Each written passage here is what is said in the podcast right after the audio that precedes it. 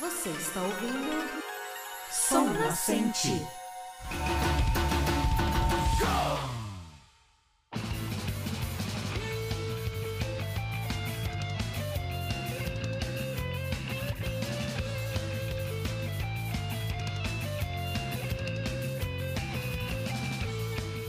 Irachai, honorável ouvinte!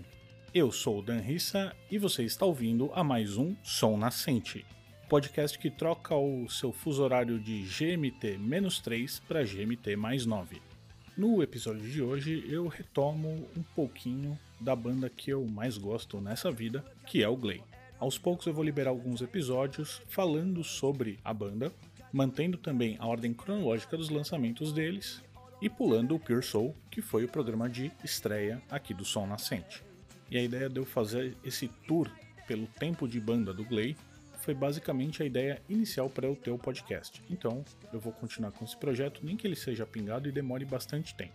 Se vocês gostarem, eu peço feedback e também a gente faz de outras bandas que interessarem a vocês ouvintes. Então vamos lá. Recapitulando algumas informações, a banda começou em 88 e ela vem até hoje enchendo estádios e portos lá no Japão. Apesar da banda ter uma formação diferente quando começou, hoje ela conta com Teruhiko Kobashi, ou Teru, nos vocais, Takuro Kubo, ou só Takuro, na guitarra, Hisashi Tonomura, ou da onde eu herdei o meu apelido, o Hisa, também na guitarra, e o Yoshihito Ayama, que é o Jiro, baixista da banda. Eles também contam com seus músicos de apoio, que são Toshi Nagai na bateria, o Masahide Sakuma como músico de apoio geral e o Seichiro Nagai nos teclados. Hoje eles fazem parte de um selo musical lá do Japão chamado For Life Music Entertainment, que foi fundado em 1975. O álbum que eu vou falar hoje é o álbum de debut do Glenn, é o álbum que lançou eles para o mercado fonográfico japonês. Foi lançado em 25 de maio de 1994 por um selo independente na época chamado Ecstasy Records. Essa tal Ecstasy Records era comandada pelo Yoshiki, baterista do X-Japan. O álbum chegou até a 26ª posição na Oricon e vendeu mais ou menos 100 mil cópias. É engraçada essa história porque eles foram descobertos mesmo pela Ecstasy Records em 1993, cinco anos depois da banda ter sido fundada. Só que o sucesso deles estava bem ali na cidade de Hakodate. Aí naquela coisa de distribuir flyer e single, um desses singles foi parar na mão do Hide, que era o guitarrista do X-Japan naquela época, e ele entregou pro Yoshiki e eles acabaram trazendo a banda pro selo deles. O baterista na época do Glay era um cara chamado Akira, e ele deixou a banda para dar lugar ao Toshi Nagai em janeiro de 95. Então, nesse álbum que eu vou falar hoje, o baterista ainda era esse Akira. E você deve estar se perguntando qual o nome desse álbum. Ele se chama Haito Diamondo, em tradução livre, Cinzas ou Diamantes. Além de toda a banda, ele contou com os teclados do Mr. Kitaguchi e um cara chamado Makoto. Algumas partes de violino foram tocadas pelo Takuya Kon e quem contribuiu com os pianos foi Naoki Ichikawa. O álbum tem cerca de 50 minutos e ele já mostra bastante do que, que era o Glay e você consegue perceber os elementos e as características da banda desde esse começo, que eles mantêm até hoje. Além de tudo, é muito perceptível a evolução deles conforme os anos vão se passando. Mas tem muito deles lá e é um álbum que eu adoro de paixão, porque tem parece que é cru, parece que falta coisa, mas ao mesmo tempo tem muito da alma da banda. E para você ver, esse álbum em 2014, seis anos atrás, recebeu uma versão comemorativa de 20 anos do álbum. Versão essa limitada. Caso você queira escutar o álbum na íntegra, ele só está disponível no Apple Music. Mas se você gostou bastante da banda e quer adquirir os álbuns, você encontra na CD Japan por cerca de 61 dólares e na Yes Asia por cerca de 65 dólares. Lembrando que o Raito Diamond original ele é muito difícil de achar e as versões que você encontra nos sites são as versões Anthology, que contam com dois CDs, DVD e uma caixinha super bonita. Então, sem mais delongas, vamos às quatro músicas que eu decidi analisar aqui com vocês, para que vocês conheçam o álbum e, se houver interesse, claro, vão procurá-lo depois para ouvir na íntegra, o que eu recomendo fortemente.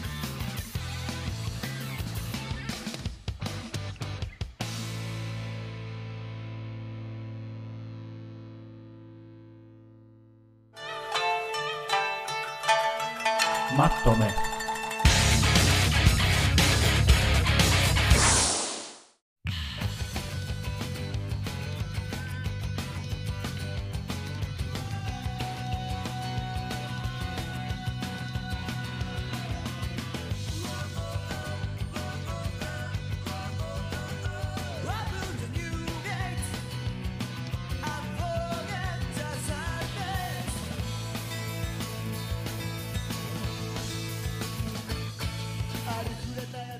A primeira música, como já é de se esperar, é de fato a primeira faixa do álbum, que é Manatsu no Tobira.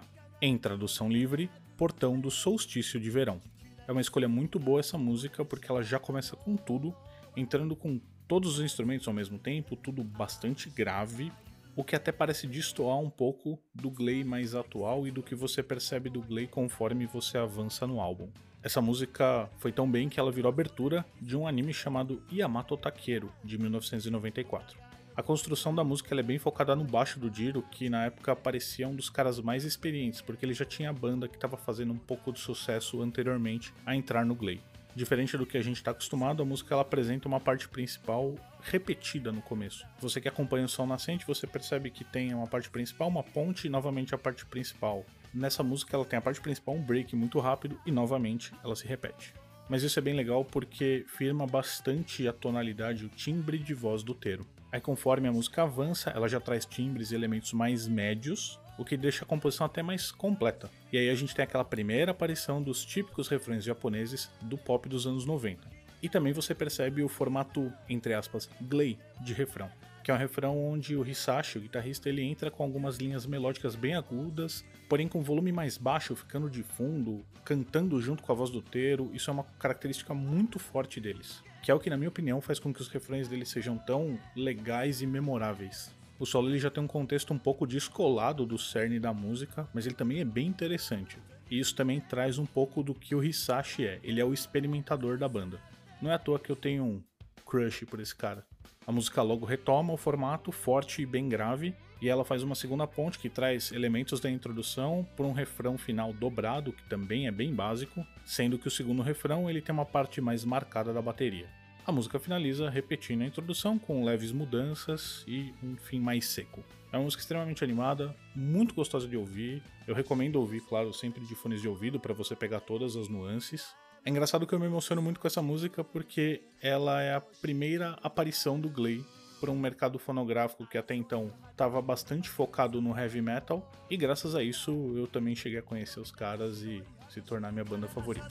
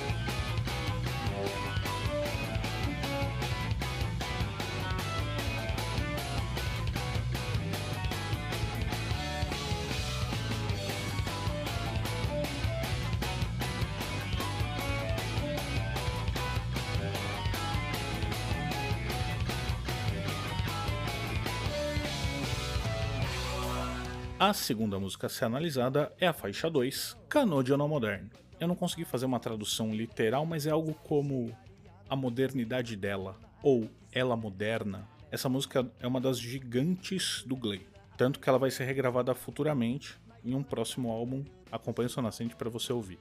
E é uma música que está sendo executada em shows até hoje. O riff introdutório ele é muito, muito marcante, apesar de que essa versão ela soa meio enlatada porque parece que a bateria é feita de tambor de ferro. Eu não sei se foi uma escolha criativa deles ou se foi alguma diretriz passada pelo Yoshiki, mas eu garanto que na próxima versão essa música dá um up incrível.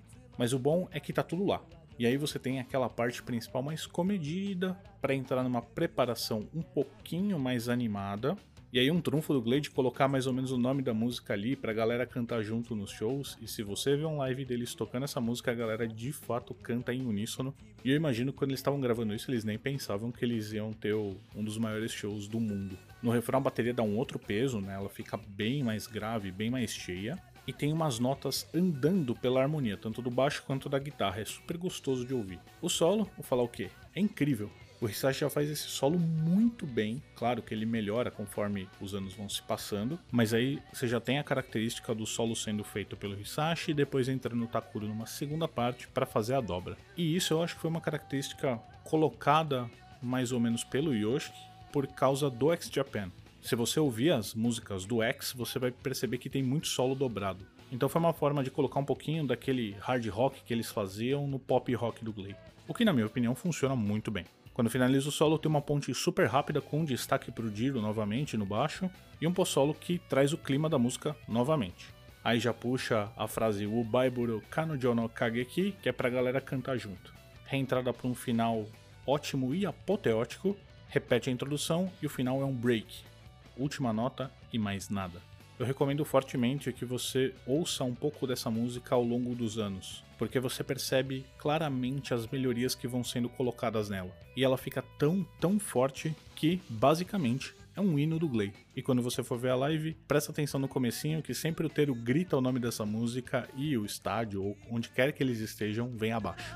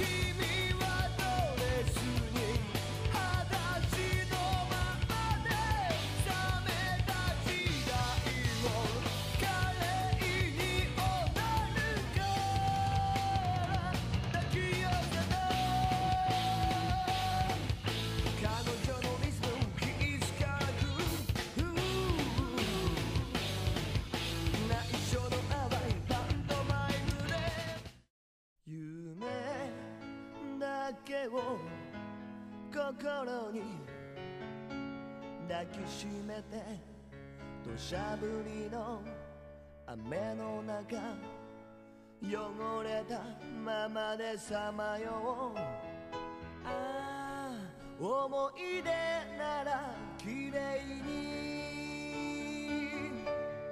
壊 A próxima música que eu vou falar aqui é a faixa 5, Rain, ou Chuva, em tradução livre. Essa é outra música do Glee que é ouvida até hoje e eu arrisco dizer que é uma das mais ouvidas de todos os tempos. Ela conta com versões diferentes, tanto no single quanto no álbum, quanto relançamentos. Então são gerações de pessoas ouvindo essa música. Uma curiosidade é que essa música ela se chamava Julia, Reason for So Long, e ela foi de fato o primeiro single do Glee.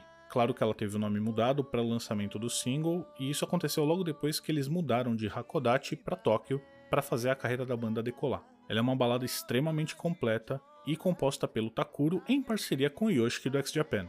E acho que essa combinação de coisas, tanto a relação com o X Japan quanto a qualidade da música, fez com que ela também se tornasse encerramento daquele mesmo anime chamado Yamato Takeru, que Manatsu no Tobira abria. Se você conhece um pouquinho de X Japan, o piano vai trazer muito das composições como Say Anything, Tears e etc. Mas ela tem um gosto diferente, com uma pegada mais grave, por causa da voz do Teru, comparada com a voz do Toshi do X Japan. E ela não tem aquele ar de rock ballad, de hard rock, ela tem um ar mais igreja, por causa dos efeitos empregados na voz e no piano. Essa música é extremamente bonita, gostosa de ouvir, longa. A primeira parte dela, né, a primeira metade é super piano e voz. No meio ela tem uma rompagem sinfônica, mas é para uma ponte rápida para retornar depois o piano e voz. É uma grande exibição da voz do Teru e da composição de piano feita pelo Takuro e pelo Yoshiki. O final muda um pouquinho, a pegada de piano mais enérgica, mas o ar da música continua calmo, a música é super bonita, ela continua com um fade out, mas ela não acaba na sua cabeça. Apesar de ser uma balada muito simples, eu acho que tem bastante da vontade deles da banda dar certo. Então você vê o Tero cantando muito bem. Comparado às outras músicas, ele tá performando super bem nessa música. Não é à toa que até hoje o pessoal ouve essa música e considera uma das baladas mais bonitas do pop rock japonês.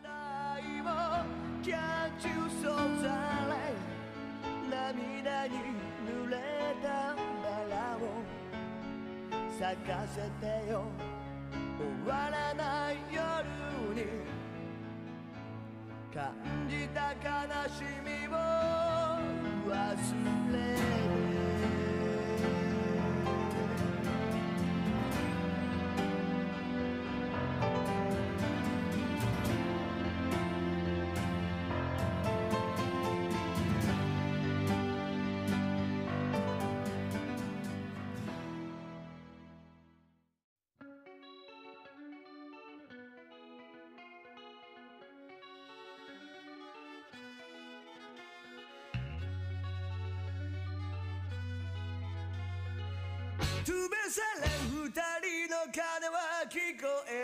E para finalizar o nosso programa de hoje, a gente vai da faixa 7, Two Bell Silence, ou O Silêncio de Dois Sinos, em tradução livre. Essa é outra música que continua presente nos shows até hoje. A introdução dela fica muito na cabeça, ela tem um característico som de baixo com a nota soando por tempo indeterminado até entrar na pegada da música. Isso é uma coisa que o Diro faz bastante. Um riff super enérgico, ele marca a entrada de voz do Teiro, que é mais rápida, e você vai perceber umas sobreposições de voz. Então, tem uma parte que você ouve ele terminar a frase, mas outra voz dele já tá entrando. Então é bem legal essa, esse efeito. No show, claro, ele acelera um pouquinho a voz e consegue fazer. O refrão ele é mais marcadão, mas ele também não tem muita enrolação, ele troca um pouquinho do clima da música, mas é bem pouco. O solo ele é uma demonstração maravilhosa das composições de solo do Gley. Você consegue distinguir bem as partes, né? Quem tá em cada parte. As dobras de guitarra são perfeitas. As mudanças de protagonismo de solo entre o Hisashi e o Takuro. Isso tudo é muito legal para uma finalização com a voz do Teru lá no fundo dando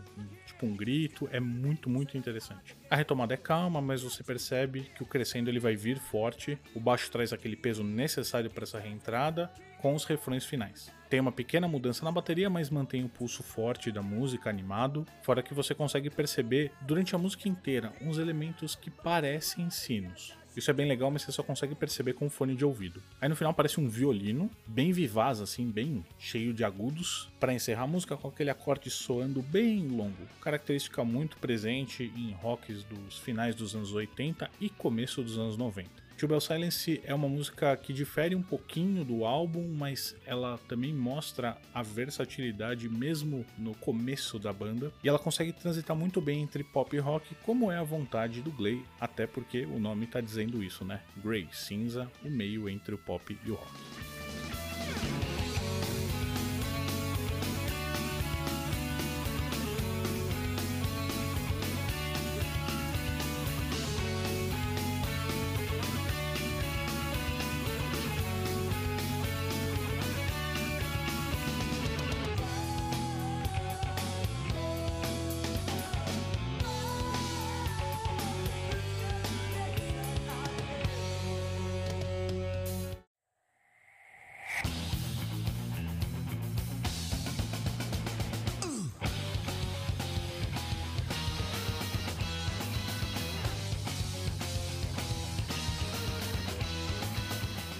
Bem, esse overview super rápido aqui do Raito Diamondo é para você entender um pouquinho como começou o Glay. Entendendo como foi o início deles, você consegue entender para onde essa evolução foi levando a banda. E ouvir esse álbum também vai te dar acesso a ótimas músicas também, como Kissing Noise, Lady Close e Sem No Knife Gamuneo Sas. Então pega um tempinho, acessa o seu Apple Music e ouve de cabo a rabo esse álbum tão maravilhoso dessa banda tão maravilhosa deixar um rápido disclaimer: não há nenhuma correlação comercial do som nascente, tanto com a banda Glay quanto com a gravadora, é só um trabalho de fã mesmo. あ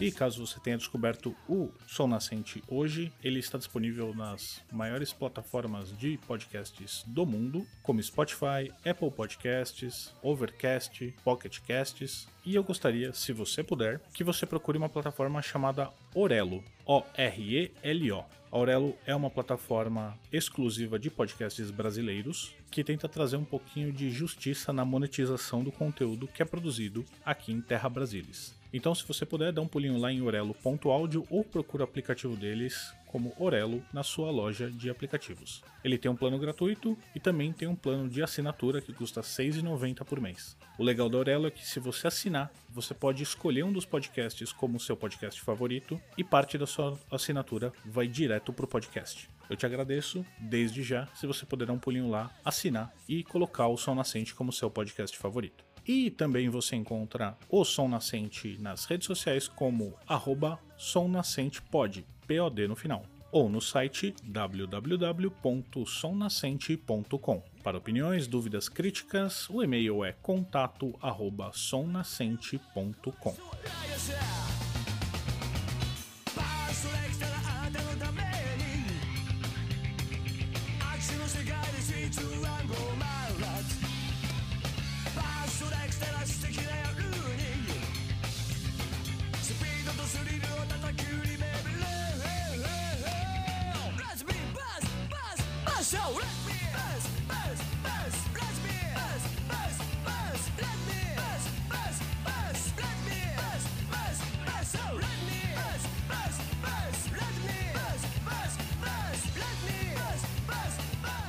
E para você que ouviu até aqui, Hontoni Arigato.